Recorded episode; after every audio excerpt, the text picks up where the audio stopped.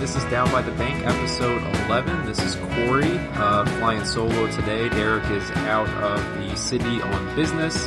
Um, we're actually joined today, a special episode by Zach Goodall, a writer at the very popular Jaguars blog, Big Cat Country. Uh, hey, Zach, how are you today? Doing good, man. Thank you for having me on.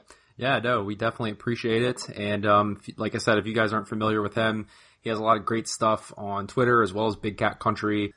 But um, but yeah, cool. How long have you been with Big Cat Country? Uh, I've been with them just over a year. I started back when I was 16. It was kind of just on a whim. I emailed Alfie and uh, told him I was looking to try and start a career in sports journalism and wanted to know if I could start there covering my favorite team. And he gave me a piece right off the bat, and ever since it's kind of taken off. Been there. It was a year last month. Okay, that's awesome. Yeah, I can certainly say, mm. um, you know, I definitely enjoy your stuff. I've tweeted at you before about that, and I think um, you actually had, I believe it was the one about Brandon Allen, correct? Yeah, yeah, I had the article on Brandon Allen. Yeah, I feel like that was like a, uh, I don't know, I feel like that was a, as much as it's just a third string quarterback, that was a really, really good article. So I'll definitely link that one up. I love stuff like that. I mean, most of the football nerds out there, they're Jaguars fans. I mean, that's the kind of stuff we really look for. So in the wake of the Jags' embarrassing loss to the Chargers, to use that word again, you know, it's certainly understandable after four years that the fans are frustrated with Gus Bradley. Uh, Twitter and talk radio will tell you probably quicker than ever that it's time to make a change. Um, Zach, you actually wrote a piece entitled "It's Time for a New Leader," uh, sort of encompassing the thoughts of many of the Jaguars fans right now. Um, just first and foremost, what are your thoughts on the Jags Chargers game, and particularly when it comes to how the coaching actually contributed to our loss? Well, I thought the game was just kind of a, you know, they went out on the field and the hopes were so high and they immediately let the fans down and kind of let themselves down from the get go. I, think on the first drive it was a seven play drive and considering how good the Jaguars run defense has been in the past, you know, six of the seven plays were rush plays and it ended up going 58 yards on rushing for a touchdown. So, you knew right then that there was going to be some problems. And San Diego has always been good at carving up the Jaguars defense, and they did it again. And you know, you look at some of the play calling, whether it be on offense, and there was the controversy last week against Green Bay on that fourth and one screen pass to Allen Hurns, and everyone erupted saying, "Why would you run a screen pass there? You've got other weapons to target downfield, try and get more plays off." And they went right back to that screenplay throughout the game, whether it be to TJ Yeldon or Marquise Lee. But my count was at least five screenplays. And I'm thinking if the coaching staff knows that this play isn't working, why keep calling it? And then on the defensive side of the ball, I, uh, I've always thought that Gus Bradley had a problem with making halftime adjustments, whether they be up or down. They need to adjust to the team they're facing that day and not the team they were facing on film you know, earlier in the week because teams will change schemes. And Bradley seems to have always had a problem changing the scheme at halftime. He just kind of ran with what he had in the first half, and it was just as bad in the second half. Right, right. Just seems crazy that four years in, this is kind of a common theme. I mean, I've heard the uh, halftime adjustments critique for, for years now. So, I mean, I, I, don't know. It just doesn't make a lot of sense. And you actually had a, a, a couple of really scary stats in your piece um, which again we'll link in the uh, description of the podcast for sure and on social media. Uh, that being Gus Bradley's career record is 12 and 38. He's won 24% of his 50 career games, which is actually second worst as a head coach in NFL history who's coached at least 50 games. So considering the rarity of a coach actually sticking around with that type of record, um, why do you think he's still here in year four to kind of put it plainly? Uh, I mean, I've tried to come up with reasons for this in the past, and I've never been able to put a finger on it. I look at I look at Shad Khan, and I see what he's doing over at his Fulham Soccer Club in London or wherever that is over in uh, Europe. Right. And what's he on? Like coach number four, coach number five. yeah, I think it actually might be more than that. Three years. Actually. Yeah, something like that. He's he's buying them at a dime a dozen for a different coach over there, but he sees what's going on here and he says, you know, trust the process or oh, we're we we're built, we believe in what we've got, and it's not working with Gus Bradley. And I like Gus Bradley, and everyone around here likes Gus Bradley for who he is as a person and as a motivator. But when it comes to, you know, strategic planning and motivating your players on the field, not just in press conferences, he's not getting the job done. So I don't have an answer as to why Shad Khan's keeping him. And we may never know exactly why. He just says trust the process, but I've just kind of learned to not trust the process, and that's kind of a scary thing to say. But what are you gonna do? Well, and I think uh, I think you actually I think it's kind of clear which camp you're in uh, just based on the pen tweet that you had, uh, which I kind of laughed at. Uh, retweet if you're on team hashtag Fire Gus. so, so I'm assuming I'm assuming you're in that camp. Yeah, I was expecting a couple of retweets there from some friends or nothing too major. And then I woke up this morning and I had 400 and I was like, wow, the fan base is starting to agree. Yeah, yeah, I didn't even notice that actually. Wow, that is quite a bit. Um, but I mean, like wins yeah. and losses. I mean, wins and losses aside, you know, it's kind of up to interpretation as to how much blame lies on you know Dave Caldwell. I mean, it seemed like in reading your article that you seem to think that the talent is there. So, uh, and correct me if I'm wrong, but is this all on Gus, or does Dave kind of have a part in the last four years as well? I mean, I do say that I think the talent's there. My quote's kind of been that this is a nine and seven talent team, but a four and twelve coaching team. And I mean, the coaching part has proven that. But D- Dave has hit on his offensive prospects in the draft.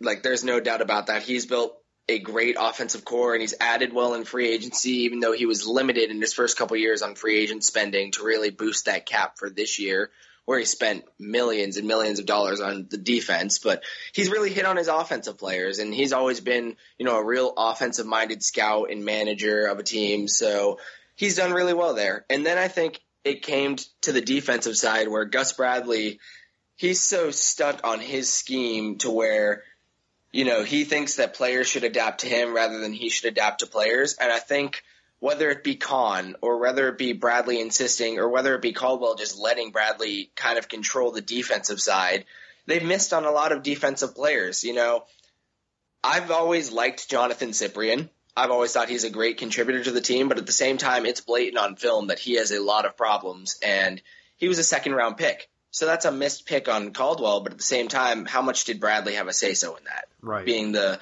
builder of the defense, running his defense here. So of course there's going to be some blame on Caldwell, but like I said, the talent's there to go nine and seven or better. The coaching's four and twelve. So I'll give Caldwell the blame for some of the missed prospects, but all in all, I think that this team can win based on talent alone. Right, right. It's a shame Derek's not on this episode because uh, he actually picked up uh, Cyprien as his breakout player this year, and uh, needless to say, through two games, that is not panning out whatsoever. Yeah, I, I, I thought the same. I, I, really like Jonathan Cyprien, like I said, and uh, you know he's got his problems with angles and everything, but I thought this year would be his year. You know, they've got Gibson at that single high free safety, but and then they wanted to put Cyprien down in that box role where he covers the flats. And he's not been terrible. I mean, I'll give him the credit. He's not been terrible, but we're seeing the same things we've seen for three years where, you know, bad angles are a problem and missed tackles are a problem. And it's just clear he's not panning out, which is unfortunate. So, I mean, if we continue this trend and, you know, let's just say we keep losing games and, uh, and Gus is let go, maybe mid-season. Where do we go from there? If you could give us kind of a short-term in-season candidate for head coach, you know, if we were to fire Gus and perhaps promote somebody from the current staff, and then maybe a head coaching candidate that you would go after in the offseason if you were Shad Khan? So I'll start with the uh, promoting from within to finish the season off, and it's got to be Doug Marrone just because of his experience and his ability to get wins out of a mediocre Buffalo Bills team when he was there. His last year, he made the team go nine and seven, and that was not a very talented team. Mm-hmm. You know, Rex Ryan's doing whatever he's doing up there now, and they've got some more talent, but there wasn't as much back in you know what 2013, 2014 when Marrone was there, and he made something out of it. I think. I mean, you replace Gus Bradley at midseason, and as much as all the fans want him gone, like there will not be much change because it's still the same staff. I believe that a lot of these guys are Gus Bradley's puppets. And that's not to say they can't make their own calls because they're smart guys, but right. you know, they run, like I said, they're running his scheme. So I don't think there would be much change because it's the same guys, but at the same time with a different guy like Marrone, who's a much better coach and he can be tough. He can be tough on the guys and he, I think he'd be a good motivator. I think he would not do much better than what uh, Bradley has had to offer if he finished out the season. But at the same time, he's a coach that can make adjustments, and I think he's willing to need I say punish his players when a guy like Jared Odrick steps out and throws a fit like he did yesterday. And I'm actually putting, I'm putting up an article tomorrow giving Odrick the game ball for at least taking a stand. I don't think he should be charging at his coach. Yeah. I think that's wrong for him to, you know, go after him, but at the same time, he took a stand against losing. But if you're the coach there, you shouldn't be just going up and talking to him saying, "Hey, buddy, you know, like I understand you're mad and put you back into the uh, back into the game on the next drive." You should be saying, "Hey, go back to the locker room. We'll discuss this on the plane." And I think that's kind of what Marrone could offer. Right. Then, as for a um, off-season candidate, I think it's time that the team were to go with an uh, offensive-minded coach because besides Mike Mularkey back in 2012, you know, this team has been a defensive minded head coach for as long as I can remember. I'm pretty sure this is some of my lack of NFL knowledge as a whole, but I believe Coughlin was a defensive minded coach as well, and I might be totally wrong, but I know Del Rio was, and I know Bradley has been. And, you know, if they can try and switch it up with the offensive weapons that they have and they know they have a core there, bring in a guy like Todd Haley from Pittsburgh, who's really turned that Pittsburgh offense into something great, and who's known to be a tough coach when he was in Kansas City. You know, he was kind of a hard ass to those guys, and that's why he was let go. Right. I think you bring in a guy like him who could be a good motivator, a strategic offensive coach, and maybe he can turn something out of this young offensive core. Yeah. The only thing that scares me about Doug Marrone is I, I last thing I remember about him is that he kind of got ran out of Buffalo and that the players literally hated him from what I can remember. so you know what I mean? Like I definitely think yeah I definitely agree with and it's so funny how we've come full circle on this where you know Jacksonville practically ran Coughlin out of town for the like you said the hard ass you know come down on the players type coach and now we're almost we've come full circle from from that to the the yeah. happy go lucky coach and now we want to get that guy out of here but I just seem to re- remember Marrone having some issues up there, and I can't remember what it involved. But that's the only thing that kind of kind of scares me about promoting him. Yeah, I um I read up on that whenever that um came out, and I think I remember reading something. It was more of a fact that he was being mistreated by some of the front office, but yeah. he never he never confirmed on it. He didn't want to speak on it. He just wanted to get Buffalo behind him. So we may never know the whole truth. And if the players did hate him and he was doing something wrong, then he obviously wouldn't be a good guy for the long term. I just guess with the coaching staff that we have now, I couldn't see a guy like Greg Olson being promoted. I just don't see him as head coaching material. You know, he's a good quarterback whisperer. He's made some plays and really helped develop this young core, but I don't see him as a head coach and I don't see Wash being a head coach either. So I just promote the guy with the head coaching experience at this point just to finish out the season, but then definitely look elsewhere afterwards. Yeah, and I know this is probably blasphemous, but in, because of the the reputation of ex Patriots coaches, but I don't know. I still kind of feel like Josh McDaniels could be something. Maybe I am just kind of attaching myself to the the Patriots oh. thing, but I don't know. I, I wouldn't mind looking at him. Yeah, I hope my friend doesn't listen to this because he's a diehard Broncos fan, and the name Josh McDaniels is forbidden in his, in his house. But I agree with that.